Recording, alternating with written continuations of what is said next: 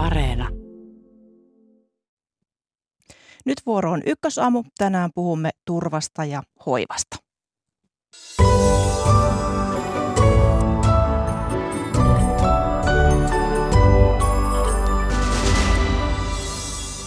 Eduskunnassa käydään tänään ajankohtaiskeskustelu ulko- ja turvallisuuspoliittisesta tilanteesta. Kielenkantoja lämmitellään jo tässä lähetyksessä.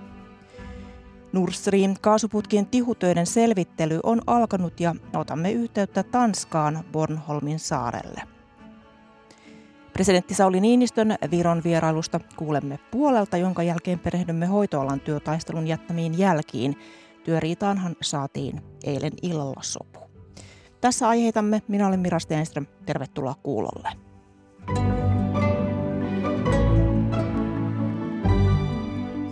Aluksi Tanskaan, Tanskalle kuuluvan Bornholmin saareen. Siihen kohdistui reilu viikko sitten suuri mediahuomio, kun saaren lähellä merenpohjassa kulkevissa Nord Stream kaasuputkissa räjähti. Seurauksena oli kaasuvuotoja. Bornholmin saarella on nyt Ylen pohjoismaiden kirjeenvaihtaja Pirjo Auvinen. Hyvää huomenta. Hyvää huomenta Bornholmista.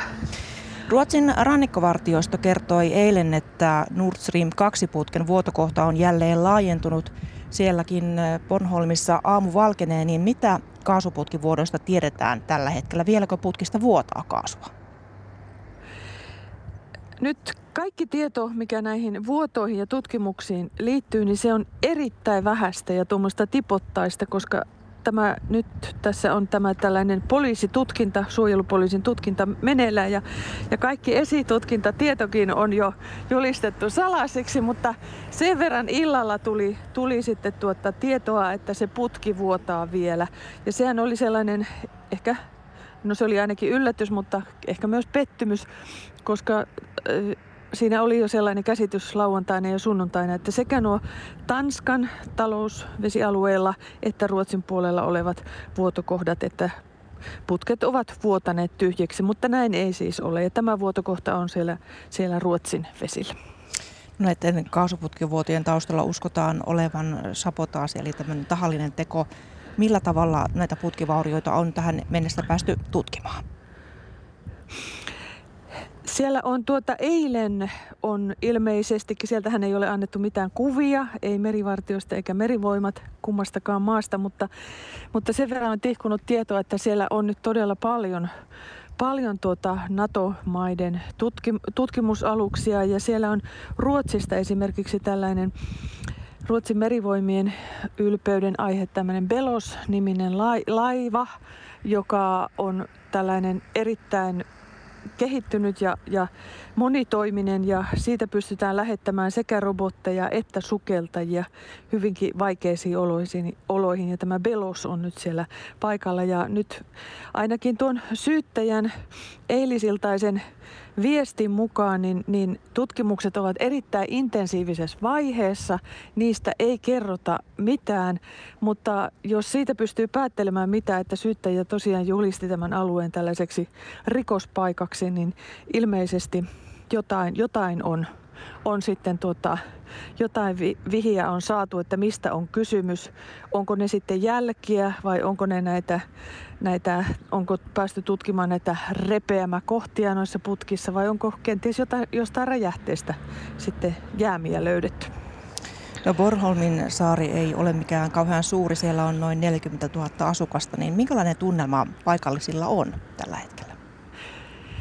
No nyt tuntuu, että on aika rauhallinen, että varmasti viime viikolla täällä oli, oli levottomuutta, mutta nyt jotenkin tuntuu, että, että on sillä tavalla elämä, elämä tasaantunut, vaikka tuota, kyllä täällä niin kuin Naton läsnäolo on lisääntynyt ihan siitä lähtien, kun, kun tuota Venäjä hyökkäsi sinne Ukrainaan, että tuolla lentokentällä on pari hävittäjää ja tässä satamassa, missä itse nyt seison, niin tässä on, on nytkin on noita NATO-aluksia. Täytyy muistaa, että Tanskahan on erittäin vanha. Se on ihan noita alkuperäisiä NATO, Naton jäsenmaita ja kyllä täällä luotto NATOon on kova, että jos jotain, jotain sattuisi, niin luotetaan, että, että NATO sitten tulisi kyllä Bonholmilaisten avuksi.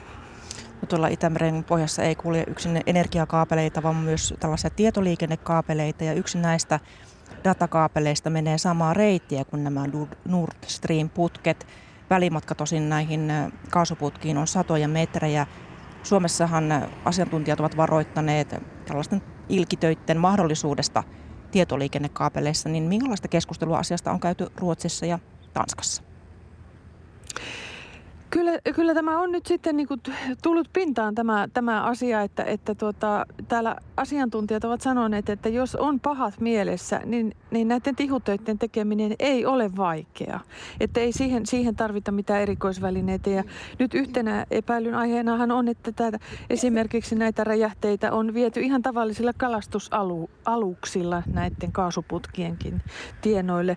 Täällä Ruotsissa, tai siis tuolla Ruotsissa on tällä hetkellä sellainen mielenkiintoinen tilanne, että siellähän on iso sähkökaapeli Ruotsista Puolaan. Se on ollut huoltotöissä, tai sille on, siinä on tehty huoltotöitä ja nyt ilmeisesti ihan tänään ruvetaan tutkimaan sitä, että mahtoiko se vaurioitua näistä räjähdyksistä. Se kulkee hyvin läheltä sekin. Ja, ja, tai että onko sitä, sitä kohtaan tehty erillisiä, erillisiä tuota, tämmöisiä sabotaassitoimia. Sitä ei vielä ole tiedetty, koska siinä ei tosiaan ei ole, ei ole nyt sähkö kulkenut näiden huoltotöiden takia. Eli, eli sekin on todella, todella haavoittuva ja hyvin lähellä noita räjähdyspaikkoja. Norjassahan poliisi tutkii tapausta, jossa öljy- ja kaasuntuotantolaitosten ympärillä on pyörinyt tämmöisiä tuntemattomia droneja, miehittämättömiä ilma-aluksia. Niin miten huolissaan asiasta ollaan Norjan puolella?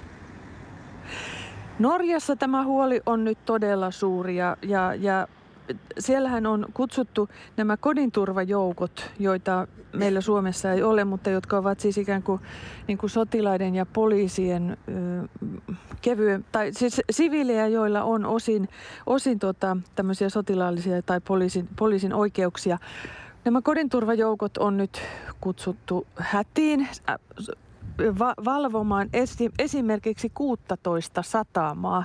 Ja näissä satamissa näille kodinturvajoukkojen e- miehille ja naisille on annettu poliisin oikeudet.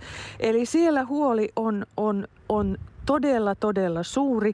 Se, että perustuuko se siihen, että olisi joku joku ihan, ihan konkreettinen uhka. Siellähän on näitä varotoimia ja tätä, tätä turvallisuusasteikolla niin on, on, on varotoimia on kiristetty ja, ja, ja, ja ollaan niin kuin väh, ei nyt hälytystilassa, mutta ei paljon puutu.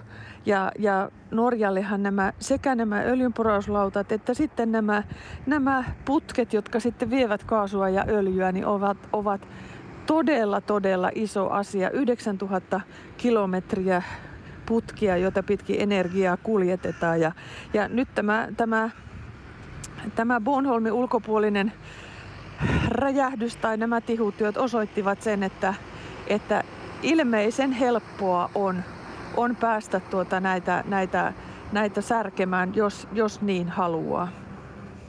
Sinä jäät Pirjo sinne Bornholmisalle seuraamaan tilannetta. Paljon kiitoksia näistä tiedoista ja hyvää päivän jatkoa.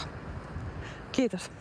Ja jatketaan studioista kansanedustajien kanssa. Tänäänhän eduskunta käy ajankohtaiskeskustelun ulko- ja turvallisuuspoliittisesta tilanteesta. Tervetuloa lähetykseen kansanedustajat Pia Kauma kokoomuksesta. Kiitos. Päivi Räsänen kristillisdemokraateista. Kiitos, Ja Katari Kulmoni keskustasta. Kiitos. Huomenta teille kaikille.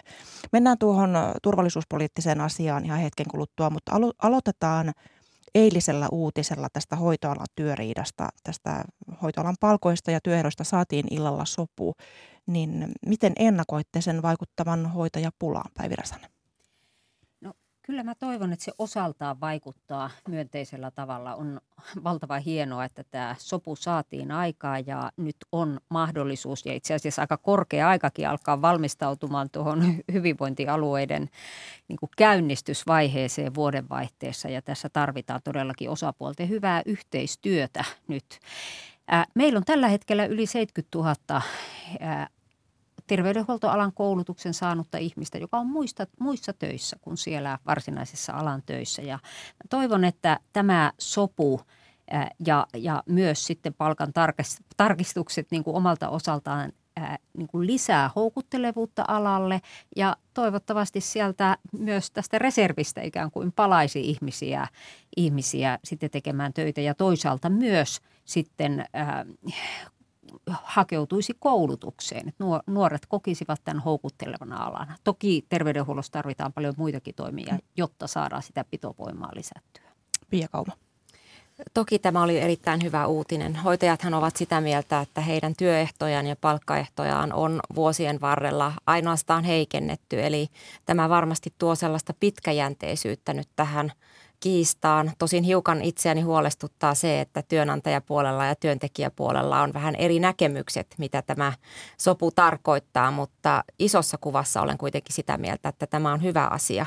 Mutta aivan kuten Päivi Räsänen tuossa totesi, niin tarvitaan myöskin muita toimia tähän veto- ja pitovoiman pitämiseksi ja saamiseksi aikaan. Eli varmasti myöskin johtamiskulttuurissa on paljon tekemistä, koska hoitoalalla myöskin ne sairauspoissaolot on, on todella suuria. Eli, eli kyllä siellä muitakin muutoksia tarvitaan kuin pelkästään tämä palkka-asia. Katri Kulmuni. No poliitikot on varmasti tyytyväisiä, että sopu vihdoinkin on saatu ja toivottavasti se tuo myös rauhan sitten tälle alalle, että nuoret innostuvat taas tähän tärkeään työhön hakeutumaan. Itse toki mietin sitä, että meillä on niin paljon tärkeitä julkisen alan kuntapuolen työtehtäviä, vaikkapa varhaiskasvatusopettajat ja eilen kun hoitajat ilakoivat, että nyt 3000 euroa tulee, mikä on heille totta kai tärkeä ja ansaittu, niin meillä on edelleen paljon pienipalkkaisia töitä siellä kuntapuolella, että kuinka sitten nyt kun muut liitot tätä katsoo, että ovatko he samaa mieltä, että tämä on niin kuin yhdenvertainen heitä kohtaa myös? Mennään sitten turvallisuuspolitiikkaan. Tuossa edellä kuultiin Pohjoismaiden kirjeenvaihtajamme Pirja Auvisen arvioita tuolta Bornholmista ja miten siellä setvitään sitten näiden kaasupu- kaasuputkivuotoja ja tihutöitä. Jos, jos nyt katsotaan tuota Itämeren tilannetta, niin miten tarkkana teidän mielestänne meidän ja muiden Pohjoismaiden tällä hetkellä pitää olla? Minun mielestäni erittäin tarkkana. Nythän suojelupoliisi on jonkin verran uhka-arviota nostanut nimenomaan Itämerellä, mutta myöskin muualla. Ja äh, olen hiukan huolissani meidän hallituksen toiminnasta siinä suhteessa, että silloin kun tuli koronapandemia, niin, niin kyllä se itse toimiin lähteminen kesti vähän turhan kauan ja, ja siinä mielessä nyt kannustaisin hallitusta varautumaan ja harjoittelemaan ja tekemään monipuolisesti niitä toimia ottamalla yritystoiminnan kolmannen sektorin mukaan ja myöskin ää, katsomaan niitä asioita monipuolisesti. Siellähän nyt puhutaan tietysti energiakaapeleista ja sähköstä, mutta merenpohjassa kulkee myöskin tietoliikennekaapeleita ja yhteiskuntahan voidaan hyvin helposti halvauttaa sillä, että internet katkaistaan. Onko hallituksen lähtö ollut nyt, nyt jotenkin hidas, niin kuin tulkitsen tästä Pia Kauman sanomisesta Päivi No ainakin varautumisen suhteen ollut hidas. Et kyllä hiukan hämmästelin sitä, kun kuuntelin valtiovarainministerin selvitystä siitä niin kuin, äh, tästä varautumisen ministeriryhmän äh, pohdinnoista ja, ja, ja päätöksistä, että monia – asioita aletaan vasta nyt pohtimaan, että millä lailla ryhdytään varautumaan. Ja tässä haluan muistuttaa, että kristillisdemokraattinen eduskuntaryhmä julkaisi, julkaisi jo keväällä tai kesällä tämmöisen ohjelman äh, ruokaturvan kriisin kestävyyden ja huoltovarmuuden parantamiseksi, jossa meillä on sata ehdotusta, millä tavalla näitä tulisi parantaa. Mm. Eli kyllä, kyllä me eletään nyt sellaista aikaa, äh, jossa – nimenomaan tähän huoltovarmuuteen tulisi olla jo toiminta, toimintasuunnitelmat valmiina. Katri Kulmuni, sinä edustat keskustaa, joka on hallituspuolue, niin mit, mitäs tuumaat näistä, näistä kumppanien sanomisista, että hidasta on kenties ollut? No Onko opposition ollut? tehtävä on olla aina kriittinen ja vähän eri mieltäkin, mutta Suomi on kyllä hyvin varautunut. Jos miettii, meillä on lainsäädäntöä, meillä on huoltovarmuuskeskus, joka on eurooppalaisella tasolla edelleenkin aivan ainutlaatuinen. Huoltovarmuuskeskuksen ihan perustyötä on se, että he tekevät yritysten kanssa yhteistyötä, puhutaan tämmöistä yrityspooleista. Ja miettii, että tämmöiset varautumiskysymykset on hyvin pitkän aikaisia, että ei niitä saada niin kuin kuukaudessa tai kahdessa niin kuin tajottua jostain ylös vaan se vaatii sitä pitkäjänteisyyttä. Suomen elintarvikeomavaraisuus on esimerkiksi 80 prosenttia. Ruotsissa se taitaa olla noin 50 ollut niin kuin heikoimmillaan. Et kyllä siinäkin niin kuin tulee sitten kiitos vaikka sinne, että onneksi meillä on suomalaista kotimaista puhdasta ruoantuotantoa, koska semmoista ei niin kuin sormia napauttamalla saada aikaiseksi. No itse kyllä olen tosi tyytyväinen siitä, että meillä on tämä huoltovarmuuskeskus ja sen toiminta pääasiassa on hyvää, mutta kaikki varmasti muistavat sen maskijupakan koronapandemian ajoilta ja silloin toiminta ei ollut millään tavalla esimerkillistä. Ja nyt peräänkuuluttaisin myöskin sitä kotitalouksien varautumista, ei pelkästään yhteiskunnan. Eli esimerkiksi Virossa ja käsittääkseni myös Ruotsissa on julkaistu tällaisia oppaita, millä tavalla kotitaloudet voivat varautua ja esimerkiksi äh, hankkimalla parin viikon ruokatarvikkeita, riittävästi lääkkeitä, ehkä myöskin käteistä ja, ja varavirtalähteitä pahimman varalle, että sähkökatkoihin ainakin varmasti on syytä varautua paukkupakkasilla. Joo, siis huoltovarmuuskeskus on, on hyvä ja, ja on, on, on tietysti hienoa, että meillä on melko hyvä omavaraisuusaste sekä elintarvikkeiden e-, että esimerkiksi sähkön tuotannon osalta. Mutta nyt kun elämme tällaista aikaa, jossa itänaapuri käy sotaa ja jossa Itämerellä on todistettu tapahtumaa, jonka oletetaan olevan sabotaasi ja jonkun vihamielisen toimijan äh, provokaatio, niin kyllähän se osoittaa sitä, että me voidaan olla sellaisessa tilanteessa, jossa esimerkiksi tietoliikenne merkittävällä tavalla häiriintyy. Me melko suurella mahdollisuudella olemme ensi talvena joka tapauksessa energiakriisin tilanteessa. Eli, eli on, on, on kysymys siitä, että riittääkö sähköä aina, aina kaikille ja sitä joudutaan säästämään. Ja tämmöisessä tilanteessa meillä on kuitenkin sellaisia kriittisiä toimintoja, esimerkiksi meidän vesihuolto – kaukolämpöverkot, viemäriverkosto, maksujärjestelmät, joissa tarvittaisiin myös näitä varajärjestelmiä. että jos, jos tulee häiriöitä tietoliikenteeseen, että meillä olisi tietynlaisia niin kuin analogisia ohjausjärjestelmiä, olisi henkilöstöä, joka, joka osaisi huoltaa huoltaa nopeasti ja tässä meillä on puutteita. Siis meillä yksinkertaisesti näissä, tässä suhteessa on puutteita. Mä otan ihan yksinkertaisen esimerkin, että et, et, jos maksujärjestelmiin tulee ongelmaa, niin, niin toimiiko käteinen kaikissa, kaikissa tilanteissa ja millä tavalla kansalaiset on tähän ohjeistettu. Tosiaan kaksi vuotta sitten Ruotsissa Ruotsin ää, valmiusvirasto – tuotti ja jakoi kaikkiin kotitalouksiin tällaisen oppaan varautumisesta. Ja mä ajattelen, että nyt tarvittaisiin niin kunnissa, tulevilla hyvinvointialueilla kuin sitten kotitalouksissa tätä varautumista ja tietenkin viranomaisten kohdalla. Mutta pitääkö tätä tällaista ohjeistusta tehdä nyt sitten niin kuin valtion toimesta, että eikö ihmisillä arkijärki pelaa? No on hyvä tietenkin, että kunnat tekee sitä ja varmasti valtiokin voi tehdä enemmän. Samaan aikaan Ruotsi käy kovasti oppimassa vaikkapa tästä huoltovarmuuskeskuksesta, mitä heillä ei ole siis olemassa vastaavaa. Mutta haluaisin sanoa sen vaikka tähän Itämerenkin tilanteeseen, että Suomi tietenkin on saari monilta osin, kun meidän ainoat maantieyhteydet on pohjoisen kautta sitten Ruotsiin ja Norjaan. Että jos tilanne menisi niin, niin vakavaksi, että Itämeren kautta ei pystyttäisi saamaan kaikkea sitä tavarakuljetuksia, mitä normaalistikin saadaan, niin on tärkeää, että meillä on sitten ne yhteydet kunnossa pohjoisen kautta. Mutta jos miettii vaikkapa Fingridia sitten, kun mietit, että mihin tämmöisiä niin terrori-iskuja voisi vaikkapa sitten tulla, niin kyllähän he on aina läpi historiansa varautuneet myös siihen, että jos tulee jokin katkos, jos sitä joudutaan samanaikaisesti korjaamaan, miten nämä toimivat.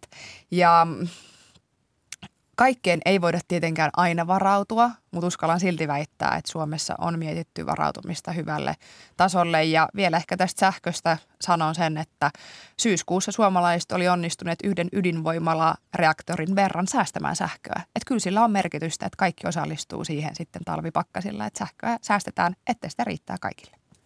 Tuossa äskeisessä jutussa mainittiin, että Norjassa on tällaiset niin kutsutut äh, kodinturvajoukot ja niitähän Suomessa ei ole. Ja itseäni hiukan huolestuttaa se vähän huoleton näkökulma, mikä hallituksella on tässä, että kaikkea on ja kaikkeen on varauduttu, koska edelleen meillä on se pandemia niin lähihistoriassamme tässä ja, ja se yllätti meidät täysin ja kaikki kuvittelivat, että ollaan hyvin varauduttu.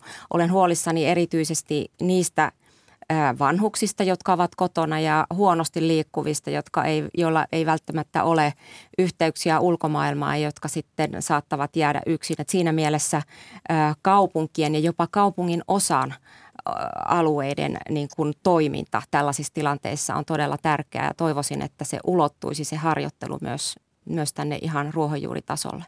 Nythän tuota, tämä Bornholmin saari, mistä äsken kuultiin, niin se on Tanskalle strategisesti tärkeä saari. Ruotsille tärkeä on Gotlanti. Siellä nostettiin valmiutta keväällä, kun nämä venäläiset maahantuloalukset, laivat, niin lipuivat Itämerelle. Onko Ahvenanmaa se seuraava saari, jota voidaan koetella? No se on täysin mahdollista. Ahvenanmaahan ei ole sillä tavalla varautunut kuin mitä varmasti toivoisimme tässä asiassa olevan, mutta toisaalta tänä päivänä sodankäynti on – niin kuin olemme huomanneet sellaista, että se ei välttämättä vaadi sitä saarta tukikohdaksi, että, että voidaan operoida. Että on, on sellaisia aseita, joiden kantama on niin suuri, että, että siihen ei välttämättä tukikohtaa Itämerellä tarvita, mutta tässäkin kohtaa sanoisin, että meidän ei pidä olla sinisilmäisiä, vaan on, on otettava Ahvenanmaa myöskin hyvin vakavasti tähän harjoittelun mukaan. Mutta pitäisikö esimerkiksi Ahvenanmaan tätä demilitarisaatiota – tässä nykytilanteessa tarkastella uusin silmin? Katri Kulmuni. No ahvenanmaalaiset tietenkin päättää sitä lopulta sitten yhdessä suomalaisten kanssa, mutta onhan tilanne muuttunut, että se vanha retoriikka, mikä on ollut, että niin kyllä maailma on, on muuttunut, että Ahvenanmaa on itsehallinnollinen alue, autonominen alue, mutta se on Suomelle tavattoman tärkeä. Ja lopulta Suomi vastaa Ahvenanmaan puolustuksesta, että luulen kyllä, että tästäkin keskustelut alkavat. Päivi Räsänen. Joo, kyllä mä uskon, että tätä tullaan tullaan aika kriittisesti tarkastelemaan, että kyllähän Ahvenanmaalla tälläkin hetkellä on suunnitelmat sodan ajan puolustuksen kannalta, mutta hybridivaikuttamisen tilanteessa se sodan ja rauhan raja on aika epäselvä. Ja jos ajatellaan vaikka tuota Venäjän operaatiota, sotaa Ukrainassa, niin Venäjä on pitkään puhunut vain erityisoperaatiosta. Eli he, he eivät, ei, eivät edes niin kuin ole itse puhuneet sodasta. Ja jos ajatellaan sitten mahdollisia niin kuin hybridiuhkia ah, Ahvenanmaan suuntaan, niin pitäisi olla keinoja puolustaa Ahvenanmaata ennen kuin ollaan virallisessa varsinaisessa sodassa nimenomaan näiden tämän hybridivaikuttamisen oloissa. Saanko tähän vielä kommentoida? Jo, jo, Itse olen sitä mieltä, että kun Suomi nyt lähenee tätä varsinaista NATO-jäsenyyttä, täysjäsenyyttä, niin varmasti Ahvenanmaan kysymys tulee myöskin siinä yhteydessä pohdittavaksi. Ja toki se tehdään yhteistyössä ahvenanmaalaisten kanssa ja heidän tahtonsa mukaisesti, mutta uskoisin, että myös heidän intressissään on se, että heitä suojellaan ja turvataan niin kuin täysin, täysimääräisesti. No mennään sitten tähän itärajaan. Hallitushan viime viikolla itärajan liikennettä rajoitti ja kuulimme myös sen, että rajavartiolaitoksen mukaan itärajalle tarvittaisiin raja-aita mahdollisimman pian ja nyt valtiovarainministeriö suunnittelee tälle hankkeelle poikkeusrahoitusta. Katri Kulmuni, sinä olet tietysti toiminut paitsi valtiovarainministerinä aikoinaan, mutta myös Suomi-Venäjä seuran puheenjohtajana, niin veisikö tämä aita viimeisetkin rippeet Suomen ja Venäjän välisestä yhteistyöstä? No eihän sellaista yhteistyötä ole tietenkään tässä tilanteessa, kun Venäjä on aloittanut hyökkäyssodan. Muutama vuosi sitten ei varmastikaan ajateltu, että Venäjä tekisi tai näin älytöntä ja törkeää, mutta koska maa on näin tehnyt, niin on ihan selvää, että se on muuttanut Eurooppaa pysyvästi ja rajavartioviranomaiset katsovat tällä hetkellä, että kyllä sinne kriittisille paikoille, mistä on niin kuin helpointa rajaa ylittää rajanylityspaikkojen läheisyydessä, niin on syytä rajaa aitaa rakentaa ja näin ehdottomasti tehdään. Tietenkin meillä on hyvin pitkä, yli tuhat kilometrinen raja ja sillä on myös isoja erämaa-alueita, että tuskin niitä nyt tässä ensitilassa ollaan rajaamassa. Pia Kauma, sinä olet taas sen kansanedustajuuden lisäksi Etyjin parlamentaarisen yleiskokouksen varapuheenjohtaja. Niin miten tämä aita istuisi siihen, että Suomesta on tulossa Etyjin puheenjohtaja vuonna 2025? No en näe siinä yhteyttä tai ongelmaa siihen, että nyt esimerkiksi rajavartiolaitos käsittääkseni on myöskin sillä kannalla, että, että voitaisiin tällainen aita rakentaa osalle aluetta. Mutta kärsiikö Helsingin henki? Tavallaan tästä, mistä puhutaan paljon. Tällä hetkellä Helsingin henki on kyllä aika pahasti kadoksissa ja esimerkiksi Puola, joka on puheenjohtajamaa tällä hetkellä, niin Puolan ulkoministeri on todennut, että, että se on Ukraina, joka päättää, missä vaiheessa rauhanneuvottelut voidaan aloittaa ja missä vaiheessa voidaan siirtyä eteenpäin. Tällä hetkellä tietenkin pohjustetaan sitä tilannetta, että milloin sitten se tulee, niin Etyi on, on valmis sen niin kuin alustan tarjoamaan, että, että näitä neuvotteluita voidaan käydä, mutta tällä hetkellä kun Venäjä toimii niin kuin toimii, niin Suomen intressissä on turvata oma rajansa. Nythän pääministeri Sanna Marin on sanonut, että itärajalle tälle osittaiselle aitaamiselle on olemassa perusteet ja hän toivoo, että päätös tästä mahdollisesta aitaamisesta tehtäisiin ripeästi. Niin Päivi Räsänen, kun olet entinen sisäministeri, niin miten sinä näet tämän raja-aidan tarpeellisuuden? Kyllä mä näen sen tarpeellisena ja tässä luotan meidän rajaviranomaisten arvioihin. Meillähän vuosikymmenien ajan tämä rajan valvonta on perustunut yhteistyöhön Venäjän kanssa. Eli, eli on yhdessä valvottu puoli ja toisin, että, että sitä ei laittomasti ylitetä. Ja tämä on ollut ihan tietynlainen niin kuin malli esimerkki monelle maalle, että miten hienosti on, on pitkää rajaa hoidettu. Mutta tämä malli on nyt särkynyt. Eli enää emme voi rakentaa yhteistyöhön Venäjän kanssa tätä rajan, rajan valvontaa, emmekä voi luottaa siihen, etteikö sieltä tulisi esimerkiksi hybridivaikuttamista, jota itse asiassa olemme jo mm. muutaman vuoden aikanakin nähneet. Ja sen takia, kun on pitkä raja ja emme pysty pelkästään niin kuin rajavalvojien ja, ja henkilöstön toimin tätä, tätä hoitamaan, niin siellä tarvitaan fyysisiä esteitä. No nythän tänään tosiaan eduskunnassa käydään ajankohtaiskeskustelu ulko- ja turvallisuuspoliittisesta tilanteesta ja tämä erityisesti opposition toiveesta. Ja nythän Unkarin piti tänään äänestää Suomen ja Ruotsin NATO-jäsenyydestä, mutta pääministeri Orbanin Fidesz-puolue kaatoi tämän esityksen ja jarruttaa nyt NATO-jäsenyyden hyväksymistä. Niin minkälainen yhteisymmärrys nyt tällä hetkellä hallituksella ja opposition välillä on tästä turpotilanteesta? Lyhyt kierros. Katri Kulmun, jos aloittaa. No, nyt kannattaa pitää tietenkin pääkylmänä tässä NATO-hakemuksessakin, että luotan kyllä, että niin Unkari kuin Turkkikin tulevat ne aikanaan eteenpäin viemään ja Suomi ja Ruotsi NATOn jäseniksi tulevat. Että hallitus ja oppositio ovat olleet hyvin yksituumaisia kaikissa näissä isoissa kriiseissä, mikä tällä vaalikaudella on Suomea kohdannut ja toivon kyllä, että niin on vastaisuudessakin. Pia Kauma. Kyllä me olemme yksituumaisia, mutta toisaalta me oppositiossa, varsinkin kokoomus, niin olemme vaatineet nopeita toimia, eikä sitä, että jäädään aina odottelemaan sitä, että milloin kansan mielipide ja kansan tahto on niin vahva, että uskalletaan toimia. Mutta tässä Unkarin tapauksessa, niin kyllähän Fidesz-puolueella varmasti on siinä sitä näkemystä, että kun Suomi on hyvin vahvasti ollut tätä oikeusvaltioperiaatetta vaatimassa niiden rahojen vastineeksi, että niitä voidaan sitten EU-sta Unkarille myöntää, niin voi olla, että tässä on pientä muistutusta siitä asiasta. Päivi Räsänen. Tämän vaikean monien kriisien siivittämän vaalikauden yksi niin kuin ilon aihe oli se, että miten hyvässä yhteishengessä tämä NATO-jäsenyys ja, ja hakemus saatiin, saatiin tehtyä ja sitä varmasti niin kuin yhdessä viedään, viedään eteenpäin. Toivon mukaan hyväksynnät tulisi mahdollisimman pian. Ja nyt kun olemme tässä tilanteessa, niin on kyllä todella hyvä, että tämä hakemus saatiin aikaa, aikaan. Juuri näin.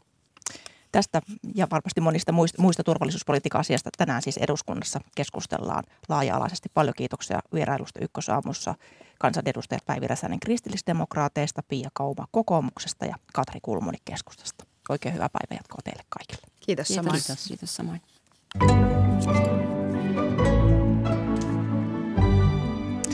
Ja turvallisuuspolitiikan parissa jatketaan, sillä presidentti Sauli Niinistö on tänään työvierailulla Virossa. Niinistö tapaa muun muassa Viron presidentin Alara Karisin sekä pääministeri Kaja Kallaksen. Lisäksi presidentit vierailevat yhdessä Tapan varuskunnassa, jonne Viron puolustusta vahvistavat NATO-joukot on sijoitettu. Tallinnassa presidentin vierailua seuraa toimittajamme Rain Kooli. Hyvää huomenta. Hyvää huomenta sinne Helsinkiin.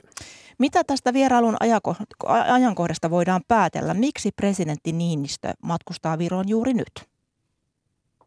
No nämä vierailut valmistellaan yleensä ajan kanssa, eli tähän ajankohtaan ei liity sen kummempaa dramatiikkaa. Näin mulla on ainakin vakuutettu. Ja Halar Karis valittiin Viron presidentiksi viime vuoden elokuussa. Ja sen jälkeen Niinistö ja Karis ovat kyllä keskustelleet, mutta ovat tavanneet kasvotusten vain kahdesti. Ja kummallakin kerralla Allar Karis on ollut työvierailulla Suomessa. Eli tämä on ensimmäinen kerta, kun Sauli Niinistön varmaan aika tiivistahtisesta kalenterista on löytynyt aika sitten lähteä vastavierailulle tänne Viroon. Ensimmäinen kerta siis sen jälkeen, kun Allar Karis on Viron presidenttinä. Kansainvälisessä tilanteessa ainakin luulisi riittävän puhuttavaa, mutta mistä Rain Mistä kaikesta Niinistö ja Alar Karis aikovat puhua? No ykkösenä listalla on varmaan just tämä kansainvälinen tilanne ja Venäjän käymä hyökkäyssota Ukrainassa. Viime viikot ovat tuoneet tämän listan kärkeen Venäjän liikekannallepanon, myöskin tilanteen kummankin maan itärajalle sekä Suomen että Viron sekä tietenkin kriittisen infrastruktuurin turvallisuuden, josta tässäkin lähetyksessä on ollut paljon puhetta. Ja Viron ja Suomen välillä, kun kulkee tämä Baltic Connector kaasuputki, niin, niin sen turvallisuus on varmaan elintärkeää. Lisäksi Suomi ja Viro jakavat tietenkin yhteisen huolen energiakriisin hoidosta ja erityisesti siitä, että miten kaasu saadaan riittämään ensi talvena. Tietääkseni presidentit aikovat keskustella muun muassa siitä, miten Suomen ja Viron yhdessä vuokraama LNG-terminaalilaiva, miten sen käyttö pysyy sillä lailla sopuisana, että siihen liittyen ei synny mitään kotiin päin vetoa. No juhlapuheissahan korostetaan hyviä suhteita ja naapurisopua, niin jos katsotaan näiden puheiden taakse, niin hiertääkö tällä hetkellä Suomen ja Viron suhteissa jokin asia? No ei varsinaisesti hierrä, mutta sitä on täällä Virossa kyllä ihmetelty ja on ollut vähän vaikeaa monille virolaisille poliitikoille sulattaa, että miksi Suomelta kesti kuitenkin niin kauan saada aikaan päätös rajansa sulkemisesta venäläisiltä turisteilta. Viron hallitus aivan selvästi toivoi, että Suomi olisi liittynyt elokuun lopussa tai syyskuun alussa Baltian maiden ja Puolan joukkoon, jotka päättivät sulkea rajansa venäläisiltä turisteilta jo silloin. Mutta Suomi ei näin tehnyt ja Suomen perustelut ja viittaaminen Schengen-säännöstöön, niin ne eivät ole oikein vakuuttaneet täällä Virossa. Täällä on muisteltu ihan pääministeri Kaja Kallasta myöten korona-aikaa, jolloin Suomi sulki Schengen sisärajansa jopa EU-naapureilta, Virolta ja, ja Ruotsilta, ja, ja viitattu siihen, että tarvittaessa on kyllä Schengen-säännöstö ohitettu aika, aika nopeastikin ja aika pitkäksi aikaa, ja, ja Kaja Kallas on viitannut siihen, että Suomi sai silloin koronavuosina Euroopan komissiolta monta huomautusta tästä liian pitkästä sisärajavalvonnasta, joten, joten tämä ulkorajan sulkemisen vaikeus, niin, niin se on jäänyt virolaisille kyllä vähän hämmästyksen aiheeksi. Vielä tähän loppuun Rain Kooli. Nythän presidentti Niinistö ja Alan, Alar Karis aikovat mennä käymään myös tapana varuskunnassa. Miksi juuri siellä? No, tämä pohjoisvirolainen tapa on Viron kansainvälisesti tärkein varuskunta Ämärin lentotukikohdan lisäksi. Sinne on sijoitettu paitsi Viron oman ensimmäisen jalkaväkiprikaatin joukkoja myös Naton monikansalliset brittivetoiset taisteluosastot. Ja Britannian uusi hallitus on ilmoittanut äskettäin, että se vetää toisen näistä taisteluosastoista, joka alun perinkin oli vain väliaikaisesti Virossa, että se vetää sen vielä tämän vuoden aikana pois. Niin nyt kun Suomen puolustusvoimien ylipäällikkö viedään sinne varuskuntaan vierailulla, niin herää kyllä kieltämättä kysymys, että mikä tässä on isäntien taka-ajatuksen, että sellaistakaan ei voi sulkea pois, että virolaiset esittelevät tätä modernia varuskuntaa sillä ajatuksella, että tänne ehkä tulisi sitten jonakin päivänä suomalaisiakin joukkoja pidemmäksi aikaa. Tai sitten vaan halutaan esitellä sitä, että miten tällainen NATO-yhteistyö ja NATO-joukkojen sijoittaminen maahan pitkäaikaisesti, että miten se käytännössä nyt toimii ja tapahtuu. Rainko oli paljon kiitoksia näistä tiedoista. Sitten jätämme turvallisuuspolitiikan ja lähdemme hoitoalalle, nimittäin hoitoalan työriidassa löydettiin eilen illalla sopu. Kunta- ja hyvinvointialue, työnantajat sekä hoitajajärjestöt Tehy ja Super hyväksyivät valtakunnan sovittelijan tekemän sovintoesityksen. Meillä on nyt yhteys sosiologian emeritusprofessoriin Harri Melini. Hyvää huomenta. Hyvää huomenta. Hoitoalan kiista siis ratkesi ja sopu tarkoittaa, että työtaistelutoimet päättyvät välittömästi ja joukko irtisanoutumisen valmistelu lopetetaan. Minkälainen huojennus tämä sopu nyt on? kyllähän tämä on koko suomalaiselle työmarkkinajärjestölle suuri huojennus, koska hoitajien työtaistelu on ollut harvinaisen pitkä ja sitkeä ja siihen yhdistyi vaateita hallituksen mukaan tulosta neuvotteluihin ja siinä käytettiin työtaistelun varrella sellaisia uhkauksia ja menetelmiä, joita monet pitivät äh, melko jyrkkinä, mutta nyt saatu sopu kuitenkin osoitti sen, että suomalainen, suomalainen työmarkkinajärjestelmä pystyy neuvottelemaan ja, ja sopimaan näistä asioista. Kyllä tämä vahvistaa mielestäni uskoa siihen, että tämä meidän mallimme toimii. Nythän kuitenkin osapuolten näkemyksissä on, on eroavaisuuksia. Työnantajien Markku Jalosen mukaan osa korotuksista muodostuu palkkojen yhteensovittamisesta, eli tästä palkkaharmonisaatiosta näillä uusilla hyvinvointialueilla, mutta Tehyn puheenjohtajan Milla-Rikka Rytkösen mukaan ei. Niin ymmärrätkö sinä, mistä nyt oikein sovittiin? Sovittiin viideksi vuodeksi ö, hoiva-alan palkoista, joista, tai tehtiin viiden vuoden sopimus hoiva-alan palkoista, jossa palkankorotusten taso on, on niin sovittu jo kolmeksi seuraavaksi vuodeksi. On hyvin tyypillistä, että heti sopimuksen solmimisen jälkeen osapuolilla on eriäviä näkem- tai erilaisia näkemyksiä siitä, että mitä itse asiassa on sovittu. On itsestään selvää, että työntekijäpuoli viestii tuloksesta omien tavoitteittensa ja omien ö, niin kuin omille, omalle väelleen mahdollisimman myönteisellä tavalla. Ja toisaalta taas työnantajapuoli haluaa omassa viestinnässään kertoa sen, että se käsitteistö ja se tapa, jolla sopimus on solmittu tai ne tulokset, jotka on saatu, on työnantajan linjan mukaista. Että minusta tässä käydään ihan tämmöistä normaalia hieman, jos voisi käyttää käsittää hieman pientä varjonyrkkeilyä. On selvää, että kun sopimus on solmittu ja sitä ruvetaan viemään käytäntöön sekä liittotasolla että ennen kaikkea paikallistasolla, niin asiat loksahtavat kyllä kohdalleen. No kun tuossa käytit tuota nimitystä varjo, varjonyrkkeily, niin kuinka tarkkaan muualla nyt luetaan, kuka mitäkin on saanut?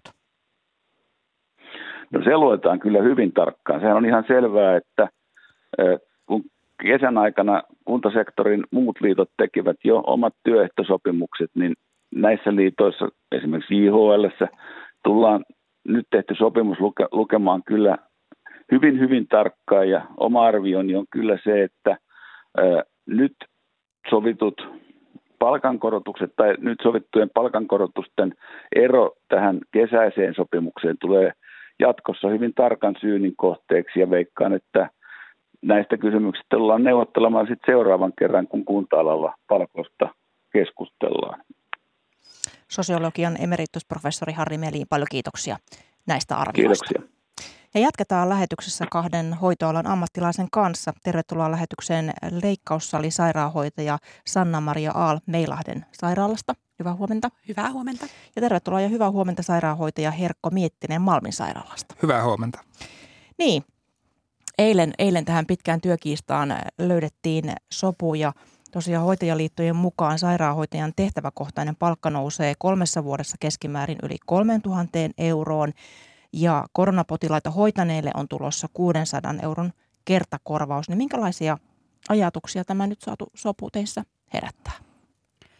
No itse ainakin toivon, että tota noin, tämä auttaisi niitä ihmisiä, jotka on tota noin, pohtinut mahdollisesti alalta lähtöä tai, tai muun suunnan etsimistä, niin että he pysyisivät siellä meidän kollegoina edelleen omissa yksiköissä ja kaikkialla muuallakin, että, että se kato saataisiin vähän ainakin hidastumaan, jos ei sitä kokonaan loppumaan saada.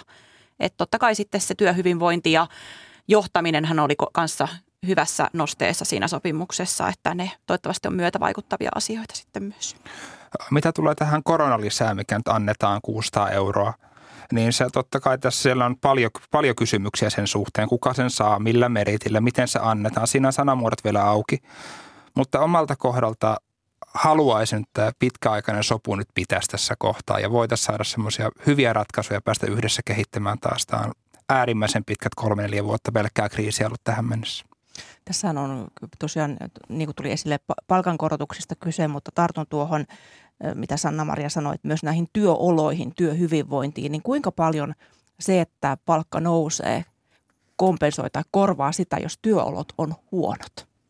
No se ei kaikkea korvaa, mutta esimerkiksi se, että kun hoitajan työ on lähtökohtaisesti hyvin työsidonnaista, että niin, niin mä toivon, että se antaa sitä korvausta siitä menetystä vapaa-ajasta, siitä ajasta, minkä on pois perheen luota, niistä ajoista, mitkä vois viettää ystävien kanssa, kun ystävillä on vapaana viikonloput, kun itse olet töissä. Et se on sitä kompensaatiota siitä, että tota noin, oma elämä ei ole niin mukavaa kuin mitä se esimerkiksi olisi päivätyössä olevalla.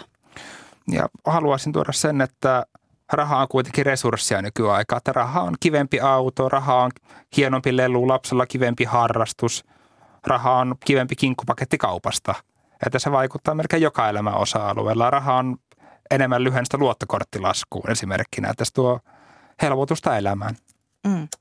No nythän äh, tuota, jos ajatellaan tätä, tätä tilannetta, sopu on saatu aikaan – niin se ei kuitenkaan poista sitä tosiasiaa, että tämä työtaistelu, työtaistelut hoitoalalla, ne jatkuivat pitkään, olivat sitki, sitkeitä, niin kuin tuossa edellä kuultiin Harri Beliniltä, niin, niin minkälaista on ollut tehdä töitä tämmöisessä jatkuvassa työtaisteluilmapiirissä?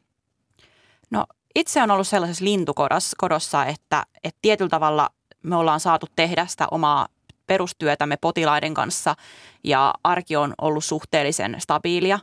Että se, miten se on näkynyt, niin ihmiset ei ole ottanut niitä ekstra vuoroja niin paljon, joten sitten se todellinen henkilökuntavaje, mikä meillä on ollut jo ennen näitä lakkoja, niin se on nyt oikeasti näkynyt. Ja se mä toivon, toivon että se on myös tullut niin kuin, niin kuin myös tietoisuuteen sitä kautta. Mutta se, mikä tässä on surullista, niin myöskään, että kun me ollaan keskitytty siihen potilashoitoon, niin sitten se oman työn kehittäminen ja laadun parantaminen, niin se on sitten jäänyt valitettavasti jalkoihin. Haluaisin tuoda sen ilmi, että lakko ja lakkoväsymys ei ole tyhjiössä. Ja tämä katkeruuden tunne ei ole tyhjiössä. Meillä on lomarahaleikkaukset ennen sitä, meillä on koronakriisi ennen sitä, meillä on korona-ajan pakkolait, meillä on työante, valtion pakkolait, meillä on lakkoja vasta olleet pakkolait tässä taustalla – niin tässä taustalla on tosi paljon suuria tunteita ja siinä menee aikaa, että tästä nyt päästään paranemaan. Että haluaisin sanoa, että tarvittaisiin pari aurinkoista kesää, että ennen kuin tästä päästään yli. Kuinka paljon tästä on tullut johdon ja työntekijöiden välille sellaisia säröjä, skismaa työpaikoilla? Mm, Tämä on silleen haastava kysymys, että, että kun se kaikki ei välttämättä aina näy ihan meille rivityöntekijöille asti – et tota noin, mä uskon, että on paljon yksiköitä joissa, ja sairaaloita ja alueita, joissa tota noin, on voinut, ollaan voitu kieltää kahvi, kahvikeskusteluita ja muuta tähän liittyvää. Mä en yhtään ihmettelisi, jos semmoista olisi tullut niin kuin oman aikaisemman kokemuksen perusteella. Mutta tota Eli kiellettäisiin, että asiasta ei saa puhua niin. Niin, siis sitä, mä, mä olen ollut semmoisissa yksiköissä harjoittelussa aikoina, niin että mä tiedän, että siellä kiellettiin pienempiäkin asioita kahvihuoneesta, että, että semmoista varmasti on joissakin paikoissa ollut, mutta mä toivon, että suurimmassa osassa on sallittu kuitenkin se semmoinen normaali eläminen ja työrauha myöskin ihmisille. Tässä on kuitenkin ollut tosi monta stressivuotta takana. Kyllä tässä se huomaa, että johto on mennyt tietyllä tavalla, että tässä ollaan todella syvällä tällä hetkellä meidän kuopissa, mitkä on kaivettuja taisteluhaudoissa.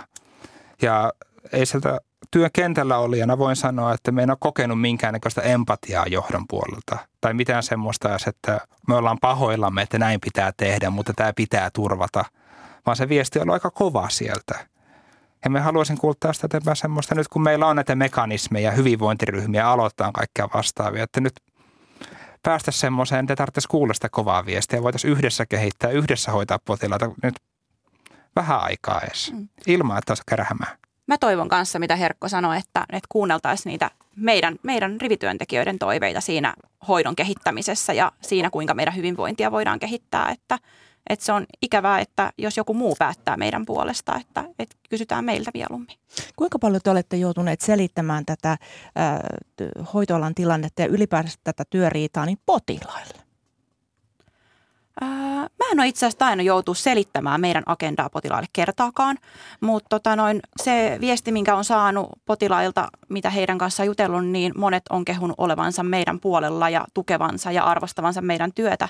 Et siinä mielessä mä uskon, että tässä työtaistelussa on ollut semmoista hyvää vaikutusta niin kuin yhteiskunnan suuntaan, että meidän työ ja me, mitä me tehdään, niin on tullut paremmin näkyville, että, että kiitos kaikille tuesta yllättävän harvoin tätä on käynyt ilmi siinä, että sinällänsä se aika harvoin näkyy, että vaikka on heikompi miehitys, vaikka on vaikeampi tilanne, ja va- silti se työ tehdään. Me ollaan siellä potilata varten. Otetaan ne vastaan, hoidetaan niin hyvin kuin pystytään päivystysympäristössä, missä pystyy. Että joskus tulee tukea, sanotaan yksittäisiä kertoja, mutta se on niin kuin pysynyt pois potilastyöstä kuitenkin. Mm. Tässähän, äh, niin kuin Herkko mainitsitkin, niin tosiaan kovilla on oltu, on tämä koronapandemia, joka on jo täällä niin kuin taustalla ennen, ennen tätä työriitaa. Niin miten, miten hyvin tästä pandemiasta, jos katsotaan pelkkää pandemiaa, on eritty selvitä ennen kuin sitten alkoi tämä työriita?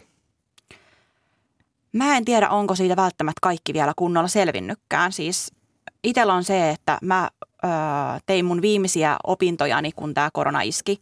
Ja jotenkin koen, että se on tietyllä tavalla jättänyt merkin ainakin omaan, omaan siihen semmoiseen henkiseen hyvinvointiin ja siihen maailmaan, missä tekee töitä. Että se ei tunnu enää niin semmoiselta stabiililta, että meillä on kuitenkin tehty, tehty muutoksia, mitkä on rikkonut meidän hoitajien omaa itsemääräämisoikeutta ja, ja ympäristö on muuttunut tosi rajusti ja monet, niin kuin, tämä on niin kuin elänyt tosi paljon.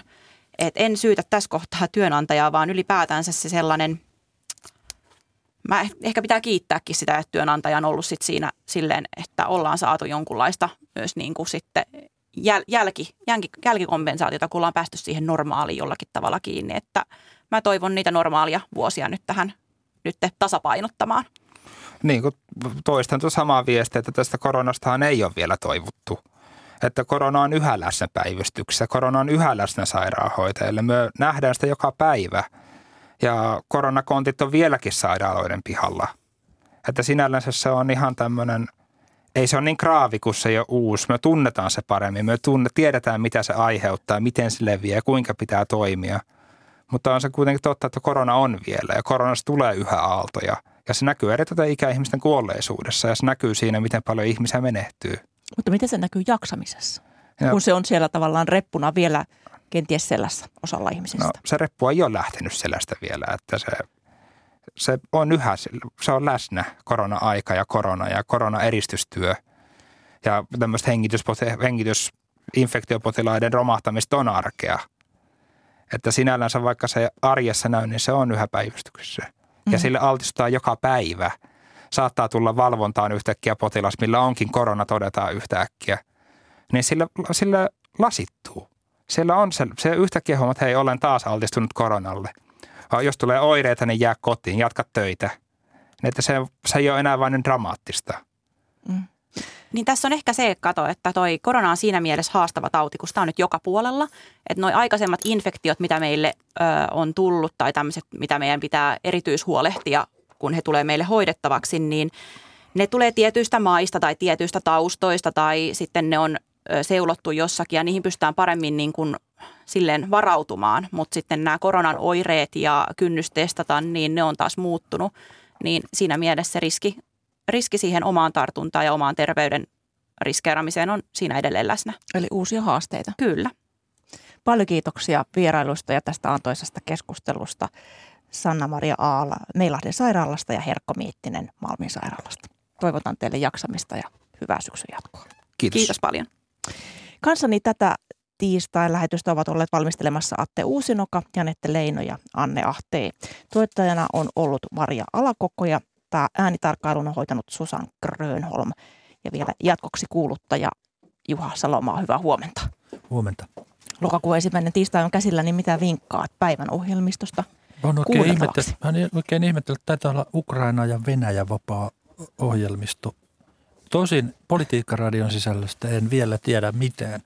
Se on niin kuin tämmöinen jokerikortti saattaa olla tässä Kyllä, aina. mutta tuota, maailman eläinten päivä on meneillään. Mm. Siihen ottaa Faunin iltapäivä musikaalisesti kantaa 16.10. Ja sitten aivan tuoretta elokuvaa, joka kertoo Marilyn Monroesta, kuka muistaa – uusi elokuva ja perustuu Joyce Carol Oatesin fiktiiviseen Blonde-romaaniin kylläkin, joka on siis jo parikymmentä vuotta vanha, niin siitä kulttuuriykkösessä kuitenkin kovasti puhetta 15 uutislähetyksen jälkeen. Miten elää säästeliäämmin? Saamme Sari Valtolta vinkkejä jo tunnin kuluttua, eli kymmeneltä alkavassa ohjelmassa. No silloin kannattaa olla korva tarkkana. Paljon kiitoksia Juha näistä vinkkeistä. Ykkösaamu päättyy vähitellen ja siirrymme kello yhdeksän uutisia kohti. Minä olen Mira Steenström ja toivotan hyvää päivän jatkoa.